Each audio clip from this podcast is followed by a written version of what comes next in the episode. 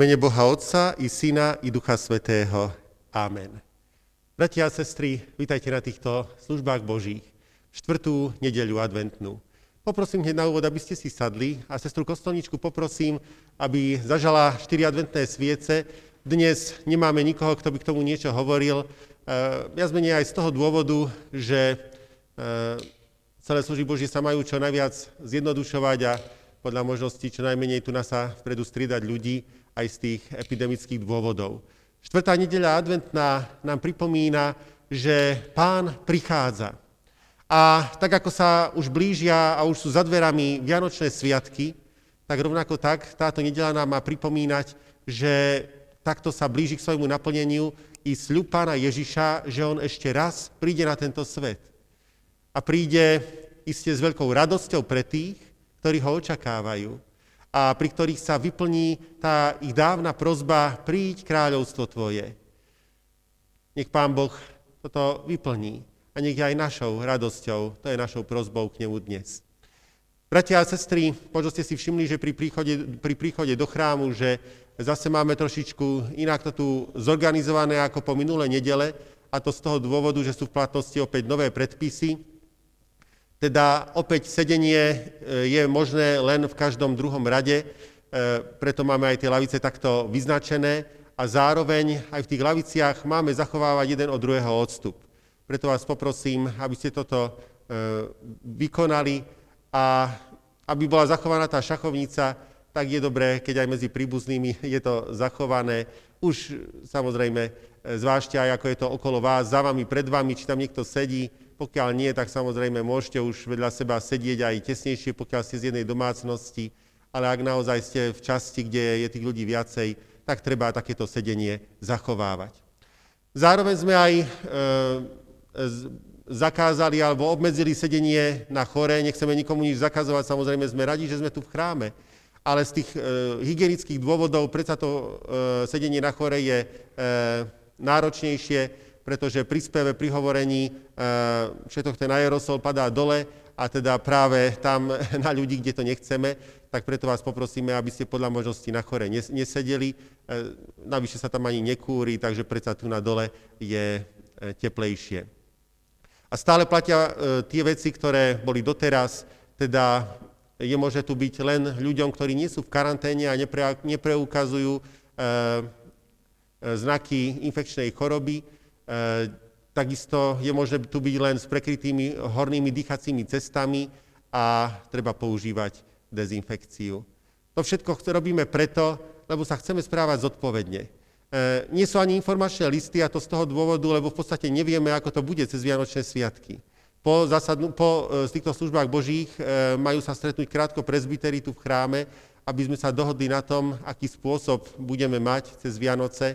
Preto vás prosím, aby ste potom následne sledovali či internetovú stránku cirkevného zboru, informačné listy, ktoré by mali byť vydané a dodané do schránok v cirkevnom zbore, alebo aj nástenku cirkevného zboru. Ak to bude možné, tak to vyhlásime aj v obecných rozhlasoch, ten spôsob, ako sa služby Božie cez Vianočné sviatky u nás budú konať.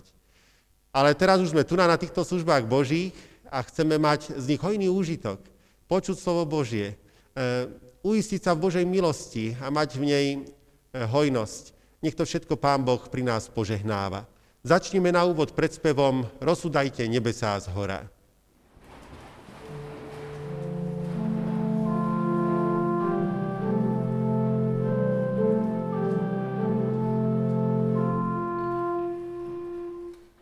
Rozsudajte nebesá z hora.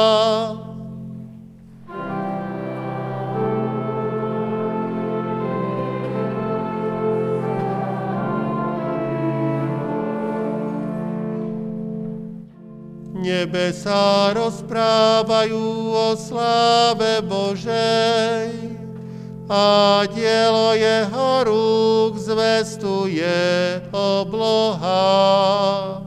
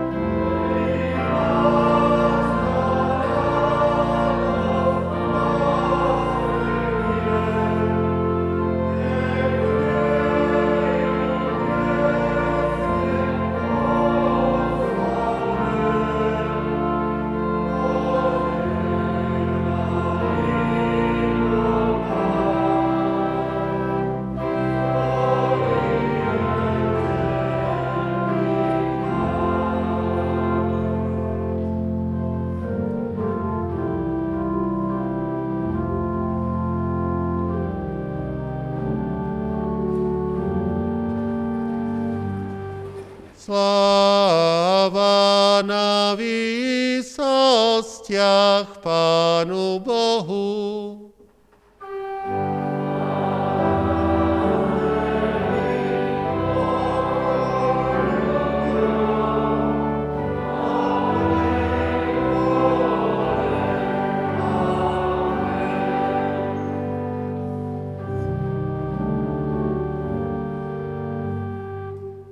Pán Boh buď s vami. K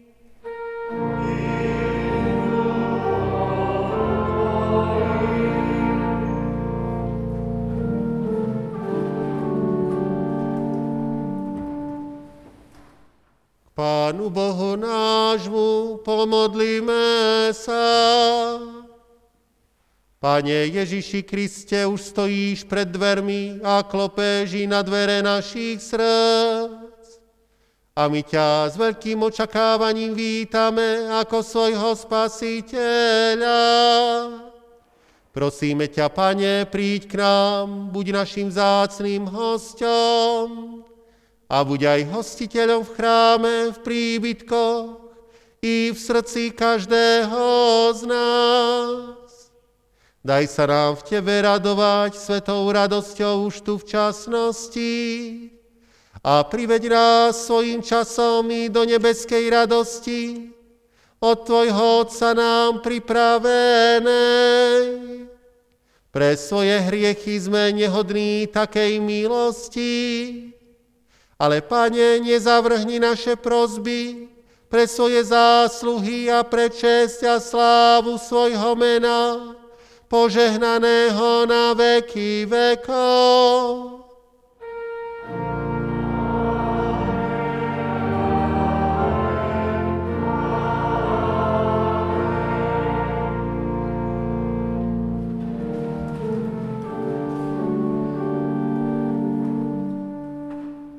Slová starej zmluvy sú napísané u proroka Izaiáša v 62. kapitole takto.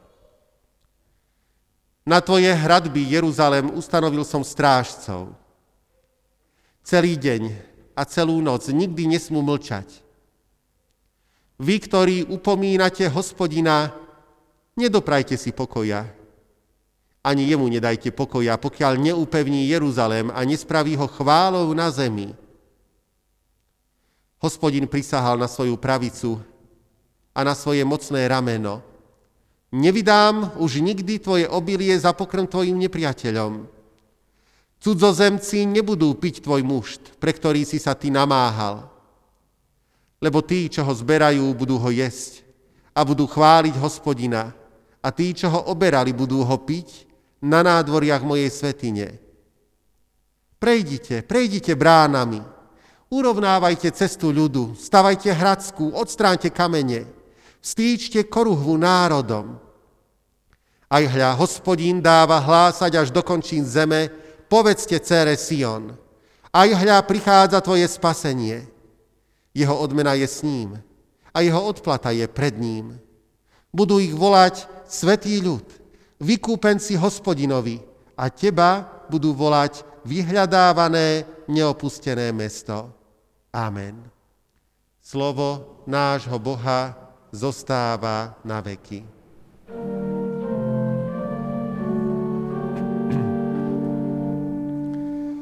Dnešné sveté evanjelium Ježiša Krista napísal evanjelista Ján v 1. kapitole.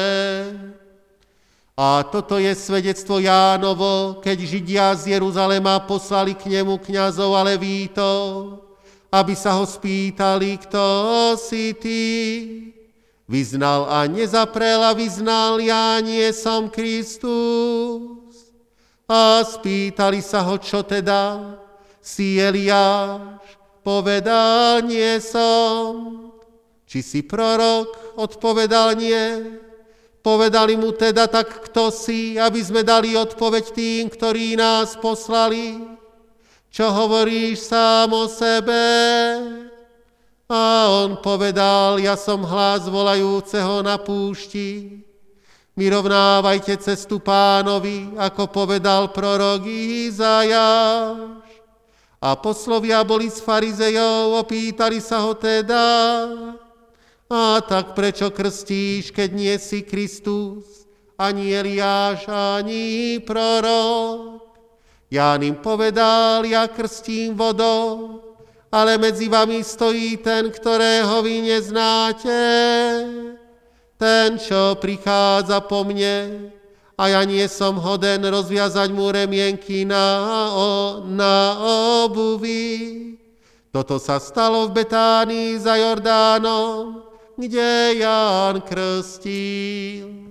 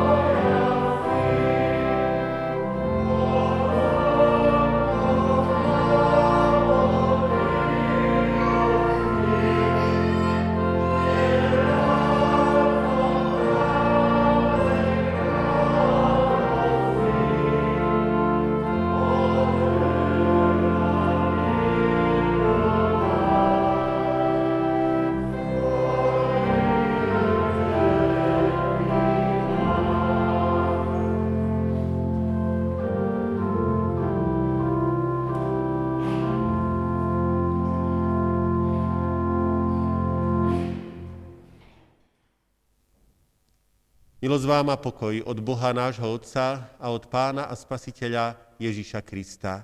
Amen. Bratia a sestry, vypočujte si slová, ktoré poslúžia ako základ zvesti Božieho slova zo Žalmu 42.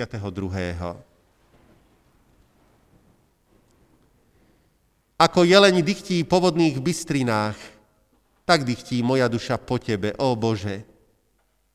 Duša mi žízni po Bohu, po živom Bohu. Kedy pôjdem a uzriem Božiu tvár? Slzy sú mojím chlebom vodne v noci, keď mi neprestajne hovoria: kde je tvoj Boh?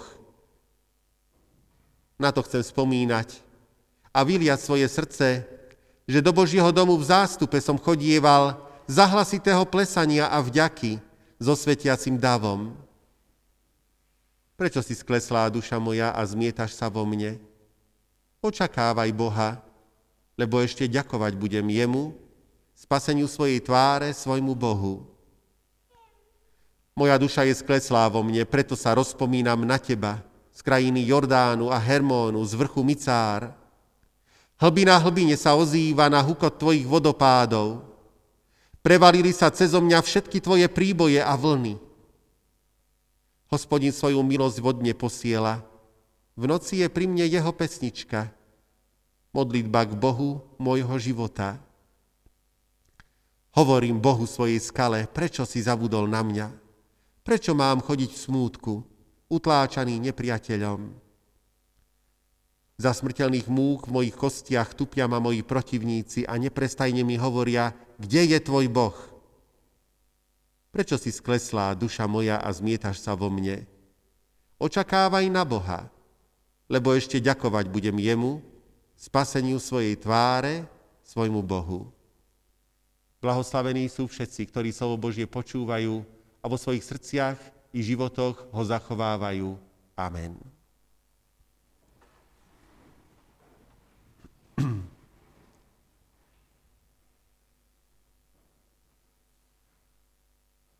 Nepoznáme, bratia a sestry, do podrobností situáciu človeka, ktorý napísal tento žalm. Ale poznáme niektoré jej podstatné znaky, ktoré nám umožňujú vzťahnuť myšlienky žalmu aj do mnohých našich situácií.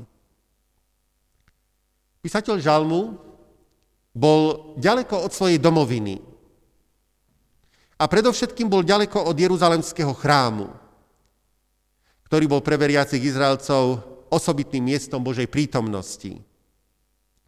Nachádzal sa v akomsi trápení, o ktorom nevieme nič bližšie, vieme len toľko, že šlo o niečo ťažké, na čo musel stále myslieť, ako píše, slzy sú mojím chlebom vodne v noci.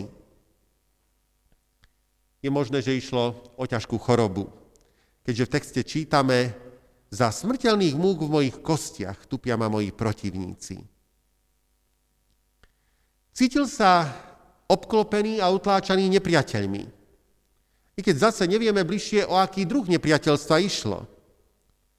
Čítali sme, že sa mnohí vysmievali z jeho viery v Pána Boha, ktorá, ako sa zdalo, týmto ľuďom mu nepomáhala v jeho ťažkostiach. Toto je niekoľko črt jeho situácie, ktoré sa z tých slov žalmu dajú vyčítať. A myslím si, že táto situácia to nie je niečo zvláštne a divné. Naopak, podobných životných položení v rozličných obmenách existuje ohromné množstvo a zdá sa mi, že v tejto dnešnej dobe dokonca mnohí z nás čo si podobné prežívame. Avšak viac ako táto vonkajšia podobnosť a ten vonkajší opis nás v tejto chvíli zaujíma niečo iné. Zaujíma nás, čo tento človek pritom vnútorne prežíval. Ako zápasil o vnútorné zvládnutie všetkých tých ťažkostí a teda, čo pre neho Božia blízkosť, jeho viera v Pána Boha, čo pre neho znamenali a čo mu priniesli. Prvou odpoveďou na túto otázku sú začiatočné slová žalmu. Ako jeleň dychtí po vodných bystrinách, tak dychtí moja duša po tebe, ó Bože. Duša mi dychtí po Bohu, po živom Bohu, kedy pôjdem a uzriem Božiu tvár. Človek môže mať k Pánu Bohu rozličné postoje. Postoj nepriateľstva, alebo opačný extrém, postoj absolútnej ľahostajnosti, postoj vlážnej zbožnosti. Ale tento človek, ktorého slova si čítame, tak on ukazuje niečo úplne iné. On túži po Bohu, túži po jeho blízkosti. To nie je túžba z nejakej povinnosti. Je to túžba diktovaná bytostným smedom. Túžba, ktorú možno prirovnať k túžbe vysmednutého zvieraťa po vode. Ako píše, k túžbe vysmednutého jelenia, ktorý dychtí, reve, lebo chce nájsť čerstvú, tečúcu, živú vodu. Keďže inštinktívne cíti, že bez vody je ohrozený jeho život. Z čoho vzniká takáto bytostná túžba po Bohu? Prečo sa vôbec u ľudí objavuje? Prvou odpoveďou na túto otázku je situácia tohto utrápeného, izolovaného človeka. Vie o svojom ohrození, o svojej bezmocnosti a túži po Bohu, ktorý by bol v tomto veľmi ťažkom položení blízko a ktorý by pomohol, ktorý by sa mu stal záchrancom. Preto také naliehavé volanie po účinnej, pomáhajúcej Božej prítomnosti. Ale ďalej, takéto ťažké situácie, keď je človek celkom na hranici svojich síl, prezrádzajú aj niečo zásadné o ľudskom živote vôbec. Okrem toho, že vo svojom ťažkom položení tento človek naliehavo potrebuje Božiu pomoc, cíti, že život ďaleko od Boha nie je plným životom. Životom, ktorý by si zaslúžil žiť a ktorý by si zaslúžil ten svoj názov, život. Ale že je to živorenie. Toto je zásadné poznanie o ľudskom živote, o každom ľudskom živote a to nezávisle od toho, či sa na človeka momentálne usmieva slniečko šťastia, či môže cestovať do zahraničia, či môže chodiť po nákupoch a tak podobne, alebo naopak, či je jeho život zastretý chmárami starostí, obáv, či je obmedzená jeho vonkajšia sloboda a podobne. Nie všetci ľudia dospeli k takémuto poznaniu. Nie všetci ho majú v rovnako vysokom stupni. Ale bez ohľadu na to, či to človek vie alebo nie, platí o každom jednom. Bez Boha, v odsudzení od Boha, nemôže človek žiť plným životom. Ale ak teda táto túžba je pri ľuďoch, ak si ju niekto viac, niekto menej uvedomuje, býva táto túžba hneď splnená? Kniha Žalmov hovorí o skúsenostiach množstva ľudí, že po Pánu Bohu dlho túžili a dlho museli čakať na splnenie svojich túžob. Svedčia o tom napríklad slová z iných žalmov, z 22. Slová žalmu, ktorý sa modlil Pán Ježiš na kríži, kde sa píše: Bože môj, volám vodne, ale ty sa neozývaš. Aj v noci, ale nemôžem sa utíšiť. Alebo slová 13. žalmu. Dokedy chceš, Hospodine, na mňa trvalo zabúdať? Dokedy budeš skrývať predo mnou svoju tvár? Dokedy mám nosiť starosť v duši? Dokedy sa bude nepriateľ môj vypínať nado mnou? A podobné myšlienky sa ozývajú na mnohých miestach Jobovej knihy. Knihy, ktorá vyslovene hovorí o utrpení a o jeho prežívaní a vyrovnávaní sa s ním.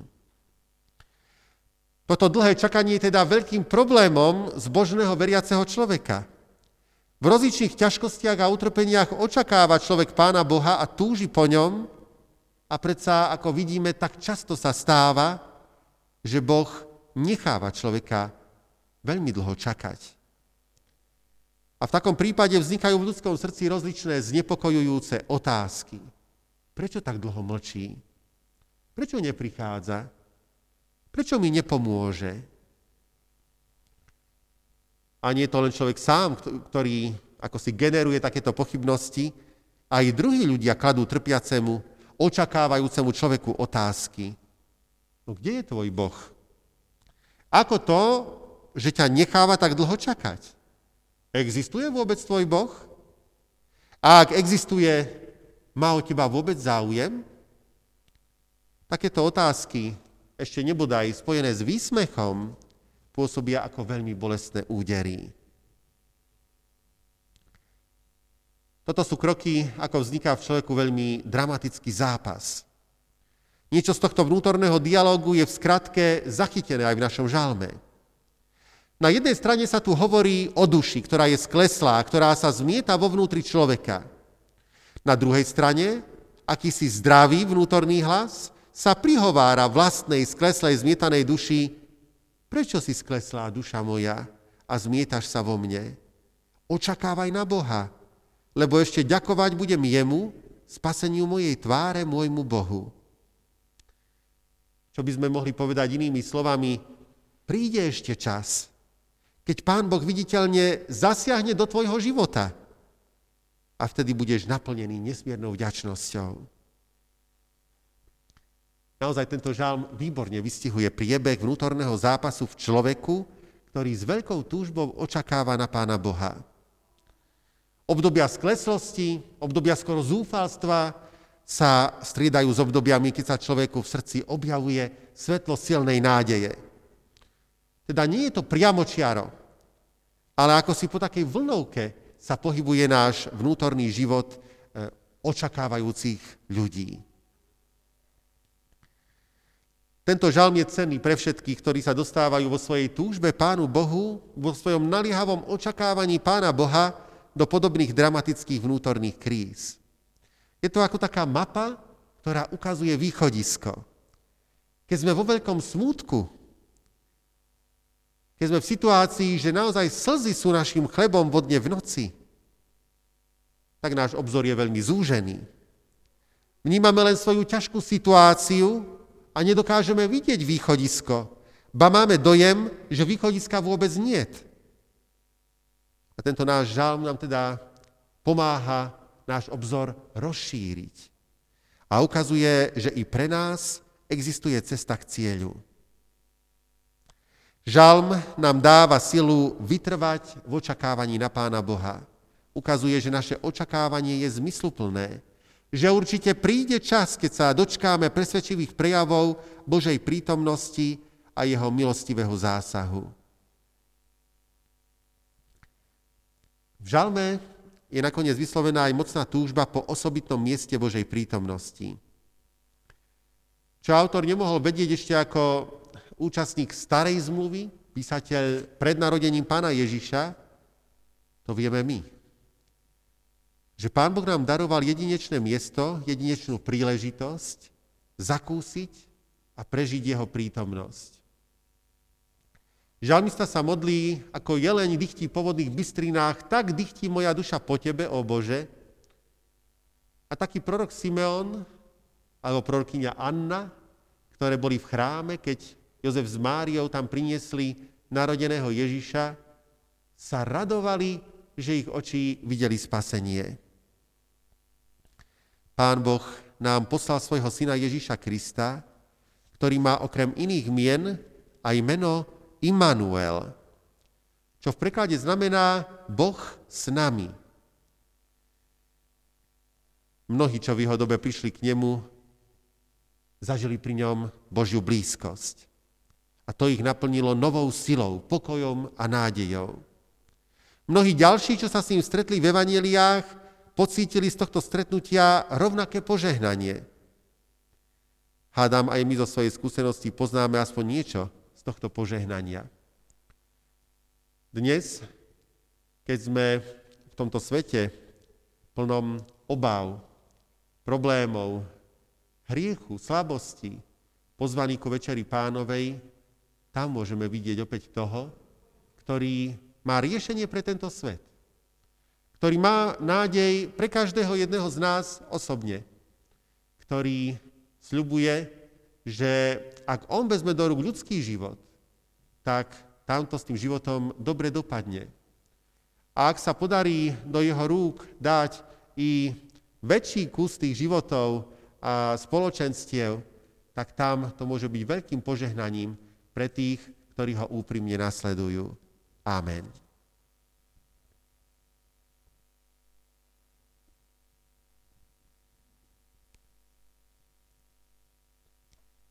Po tomto napomenutí, bratia a sestry, povstaňte a odpovedajte mi pred vševedúcim Pánom Bohom podľa svojho najlepšieho vedomia a svedomia na tieto spovedné otázky.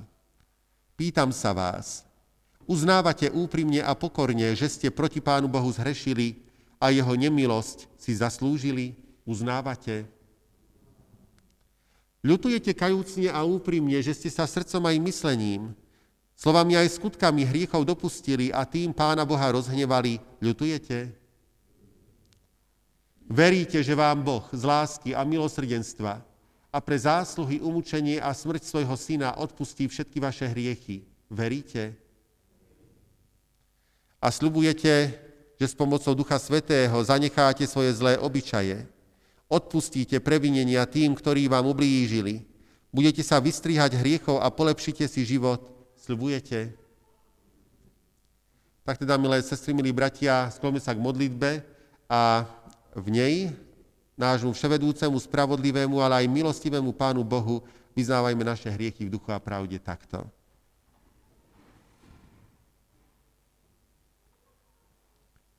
Milosrdný a láskavý nebeský Otče, úprimne pred Tebou vyznávame svoje hriechy a neprávosti, ktorých sme sa dopustili proti Tvojim svätým prikázaniam v myšlienkach, rečiach aj skutkoch. Vieme, že by si nás mohol za nespravodlivo trestať, ale pre zásluhy a nevinnú smrť svojho milého syna a nášho spasiteľa ťa úprimne prosíme, netrestaj nás, ale zmiluj sa nad nami a láskavo nám odpusť všetky naše hriechy. Daj nám svojho ducha, aby sme sa úprimne obrátili k Tebe. Každodenne sa odriekali bezbožnosti a zlých žiadostí.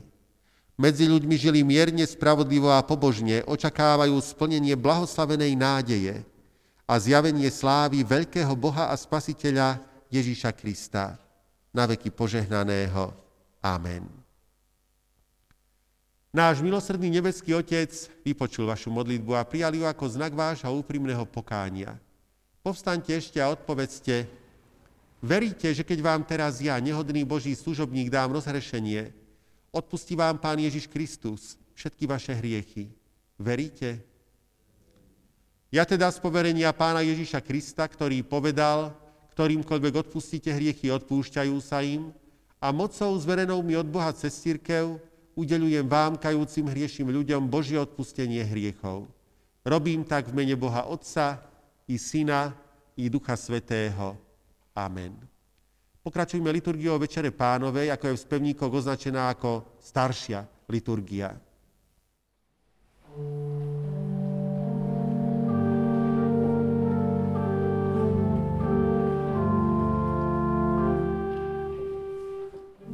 Hore srdcia naše,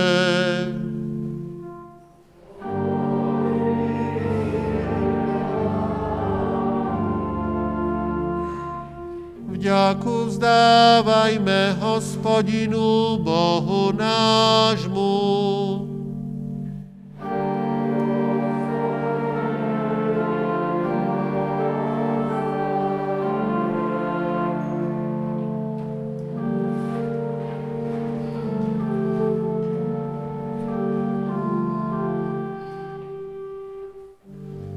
Zaiste dôstojné a spásonosné, aby sme Tebe, Pane Svätý, Otče Všemohúci, Bože Večný, vždy a všade vďaku vzdávali v mene Krista, Pána nášho. Pre Neho si láskavý k nám, odpúšťaš nám hriechy a dávaš nám večný život. Preto ťa chválime so všetkými anielmi a svätými a spolu s nimi voláme.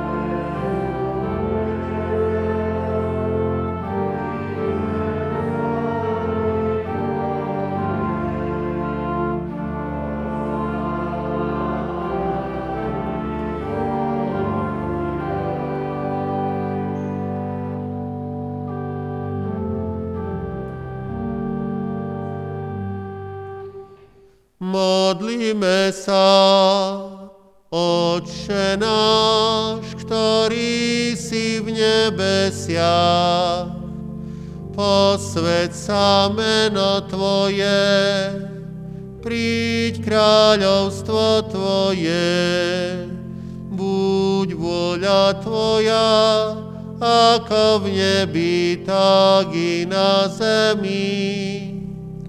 Chlieb náš každodenný daj nám dnes a odpusť nám viny naše, ako aj my odpúšťame vinníkom svojim. I neuvoď nás do pokušenia, ale zbav nás zlého, lebo Tvoje je kráľovstvo i moc i sláva na veky. Amen.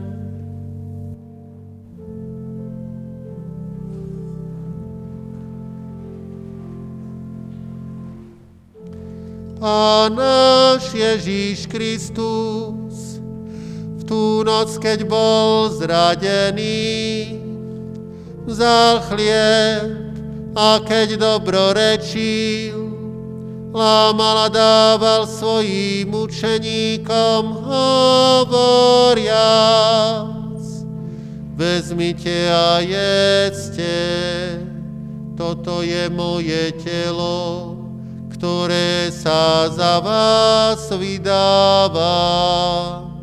To čiňte na moju pamiatku. A podobne po večeri vzal kalich, dobrorečil a dal im hovoriac: píte z neho všetci, tento kalich je nová zmluva mojej krvi, ktorá sa vylieva za vás na odpustenie hriechov. To čiňte, kedykoľvek budete piť, na moju pamiatku.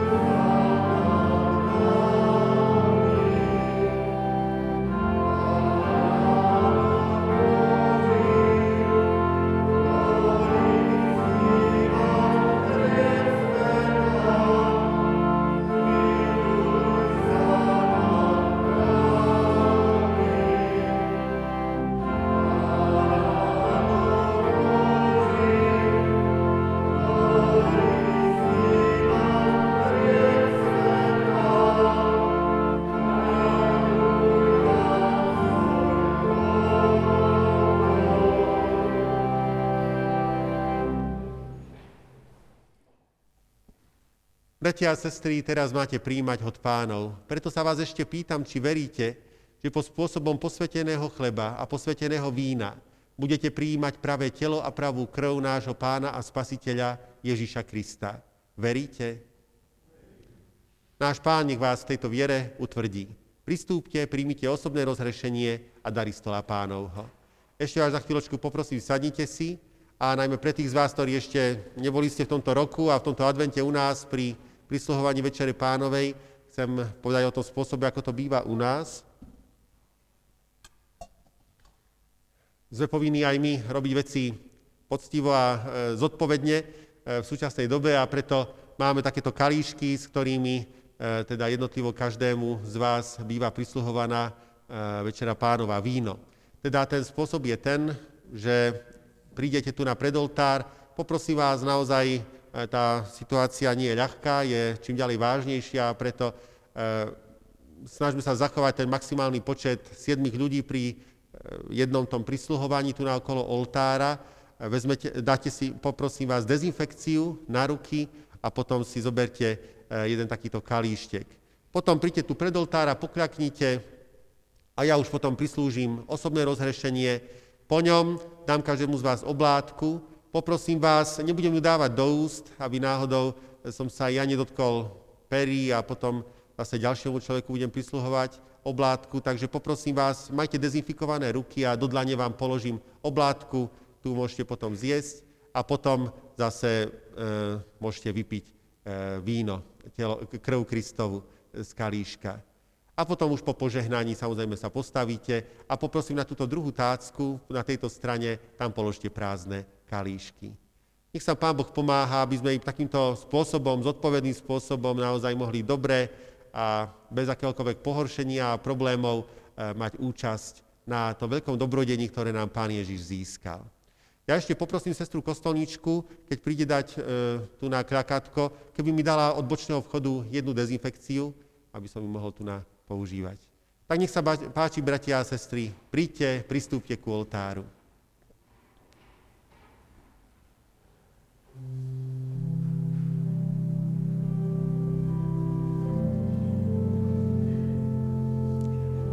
Ďakujem pekne.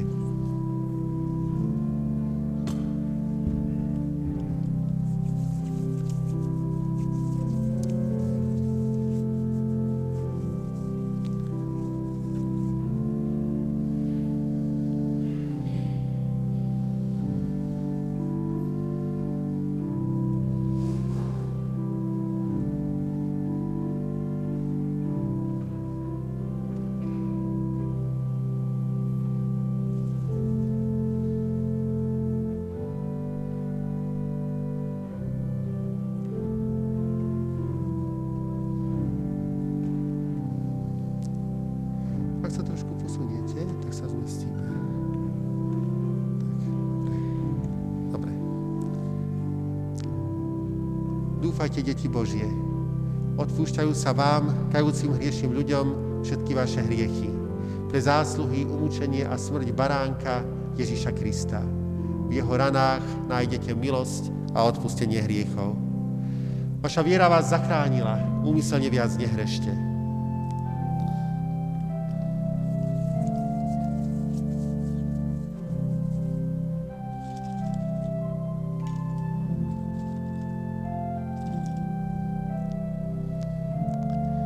Vezmite a jedzte. Toto je práve telo nášho Pána a Spasiteľa Ježíša Krista za nás a za naše hriechy vydané na smrť na kríži. Ono nech vás utvrdí a posilní vo vašej viere, láske, v pravom kresťanskom živote.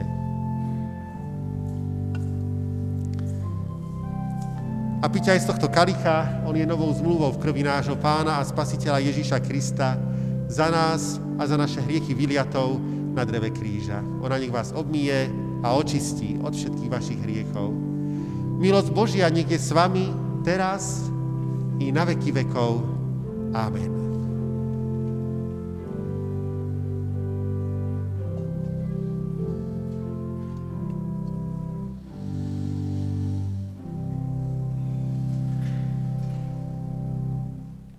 Poďakujme nášmu drahému nebeskému Otcovi a v duchu a pravde takto sa pomodlíme. Pane náš, boli sme tvojimi hostiami. Ďakujeme ti a prosíme ťa, vezmi náš život do svojich rúk a formuj ho podľa svojej vôle. Nedaj nám, ktorí sme pri tvojom stole boli, nikdy zabudnúť, že ti navždy patríme. Daj nám poznávať a uvedomovať si znaky príchodu tvojho dňa, keď nás spolu uvedieš do kráľovstva svojho Otca na veky. A do tých čias nám nedovoľ ani pochybovať, ale ani si zúfať, či byť príliš nešťastný, ale pomáhaj nám spoznávať, že sme v tvojich rukách, že ty svoje zasľúbenia všetky vyplníš a že kto u teba čaká pomoc a nádej, kto po tebe túži, ten nebude sklamaný ani zahambený. Pomáhaj nám v tejto dobe a pomôž, aby v tomto čase beznádeje a temnoty nám žiarilo tvoje svetlo a uvedomovali sme si, že predsa nie sme bez Boha na svete, ale že ty si našim Pánom a Spasiteľom, sme v tvojich rukách, ty si víťazom nad mocami temna a preto sa nemusíme báť ničoho, ale zodpovedne môžeme konať všetky povinnosti a v tvoju pomoc dúfať. Prosíme ťa za všetkých tých, ktorí v tomto období zvlášť sa obávajú nového koronavírusu, pretože sami majú zdravotné problémy. Buď s nimi a ochraňuj ich. Myslíme špeciálne na sestru Hanku Kompišovú a takisto Elenu Janovčíkovú, ktoré nemôžu zo zdravotných dôvodov prísť do nášho chrámu a predsa veľmi túžia po tebe a radujú sa z toho, že môžu tvoje slovo počúvať doma z nahrávok služieb Božích. I takto, Pane Bože, ty prichádzaj, poučuj nás, povzbudzuj a potešuj. A aj týmto sestrám pomáhaj, aby mohli v nádeji a s tvojou blízkosťou zvládnuť tento neľahký čas. Požehnávaj celé Vianočné sviatky. A už ich budeme prežívať tu v chráme alebo v domácnostiach. Pomôž, aby všade tam si nám bol ty blízko a najmä my, aby sme na teba nezabúdali. Lebo ty prichádzaš k nám, len my niekedy nie sme ochotní tvoju blízkosť vidieť, teba hľadať a tvoje slovo počúvať. Pomáhaj, aby tvoje slovo nám bolo zdrojom nádeje a pomoci, aby sme počas osláv narodenia Božieho Syna na neho nezabúdali. Amen. Bratia a sestry, dosť ťažko mi je dnes hovoriť o znami, lebo v podstate neviem, čo bude. Totižto, možno niektorí sledujete stránky internetové, možno ste zachytili aj v správach, že vedenie cirkví, teda generálne predsedníctvo a takisto aj dištriktuálne predsedníctva vydali vyhlásenie, v ktorom, keď to tak zhrniem, vlastne povedali jednak známu vec, že situácia je vážna, sa ešte stále zhoršuje a že teda aj my ako cirkevné zbory by sme na to mali zareagovať. Jednak mnohé cirkevné zbory už v súčasnosti podľa tých podmienok, ktoré sú nastavené, nie sú schopné mať štiedrovečerné služby Božie, lebo by možno museli mať zvlášť mestské zbory tie služby Božie na 10-krát. a podobne. A mnohí sa naozaj obávajú aj služby Božie konať. A preto predsedníctvo cirkvi vydalo hlas, ktorom hovorí, že ak sa cirkevné zbory rozhodnú nemať štedrovečerné služby Božie alebo sa rozhodnú pre celkovo dobrovoľný lockdown počas Vianočných sviatkov, tak vlastne všetci to príjmeme s porozumením. Z toho dôvodu aj po službách Božích sa máme kratučko stretnúť tu na v chráme presbyteri, aby sme sa o tejto veci bavili. A teda nevieme ešte stále teraz povedať, že ako to bude u nás so štedrovečernými službami Božími. Je možné, že budú na viackrát, je možné, že nebudú vôbec. Preto vás prosím, aby ste sledovali či internetové stránky cirkevného zboru, nástenku, informačné listy, ktoré budú vydané a distribuované k vám, alebo aj vyhlásenia obecného rozhlasu a budeme informovať, ako to celé teda bude. Napriek všetkému vás ale prosím, aby ste pamätali na to, že viera musí predovšetkým vychádzať z našich rodín. Chrám Boží, to je isté miesto, kde sa spoločne stretávame ako rodina cirkevného zboru, počúvame Božie slovo, učíme sa o Pánu Bohu, jeho vzývame, ale to prvé miesto, kde viera má prebývať, sú naše domácnosti a preto už či bude tak či onak, tak jednoznačne v našich domácnostiach to slovo Božie má byť aj počas týchto sviatkov prítomné, máme sa tam pomodliť, máme spoločne slovo Božie čítať a takto oslavovať narodenie Božieho Syna, tak teda o toto vás prosím.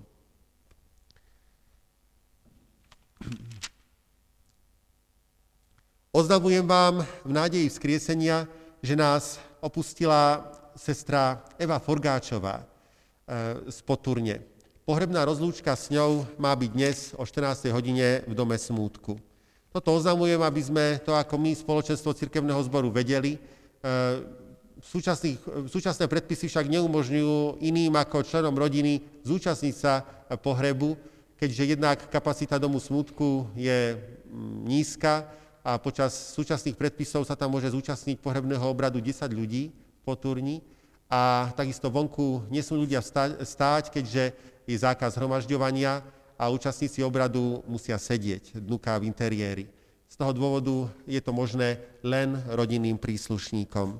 Samozrejme, spoluúčasť so zarmutenými môžeme vyjadriť telefonicky alebo inými spôsobmi, tak o toto vás, milí bratia a milé sestry, prosím. Prijali sme aj nasledovné milodary. Sestra Anna Kompišová posiela milodar 10 eur, z vďačnosti za informačný list, za nahrávky služieb Boží, ktoré môže sledovať aj vo svojej domácnosti. Rovnako sestra Elena Janovčíková z Podturne posiela milodár pri rovnakej príležitosti 15 eur. Za všetky prijaté milodary ďakujeme. To sú, bratia a sestry, pre túto chvíľu všetky oznámy. Ak ešte vy ste niečo zabudli, alebo ak sa chcete možno aj niečo opýtať k tejto situácii, môžete sa. Ak nie je to viacej otázok alebo vecí na oznámenie, príjmite požehnanie. Milosť nášho Pána Ježiša Krista, láska Božia, dar a účastenstvo Ducha Svätého, nech je so všetkými nami teraz i na veky vekov. Amen.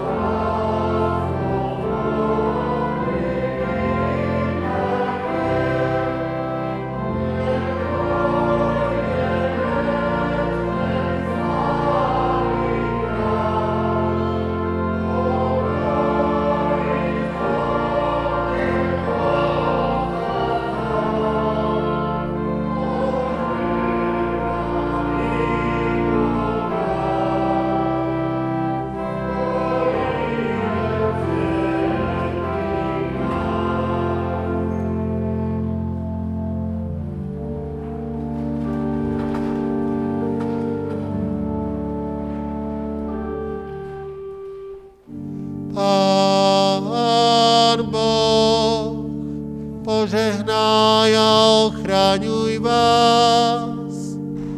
Pán Boh, rozjasní svoju tvár nad vami a buď vám milostivý.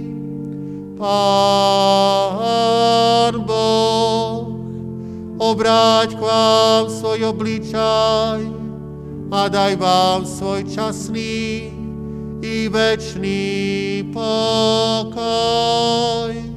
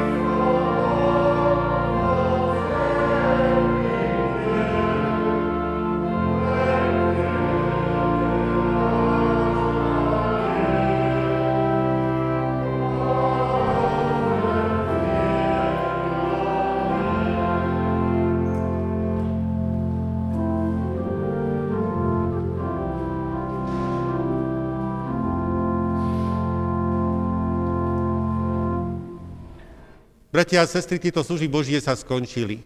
Ja vám všetkým prajem požehnané sviatky.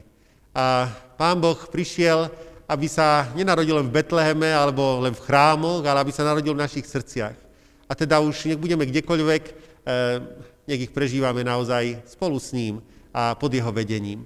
Poprosím ešte prezbiterov, aby ostali na krátke stretnutie. Rozíďme sa v pokoji a s radostným srdcom slúžme nášmu Pánovi.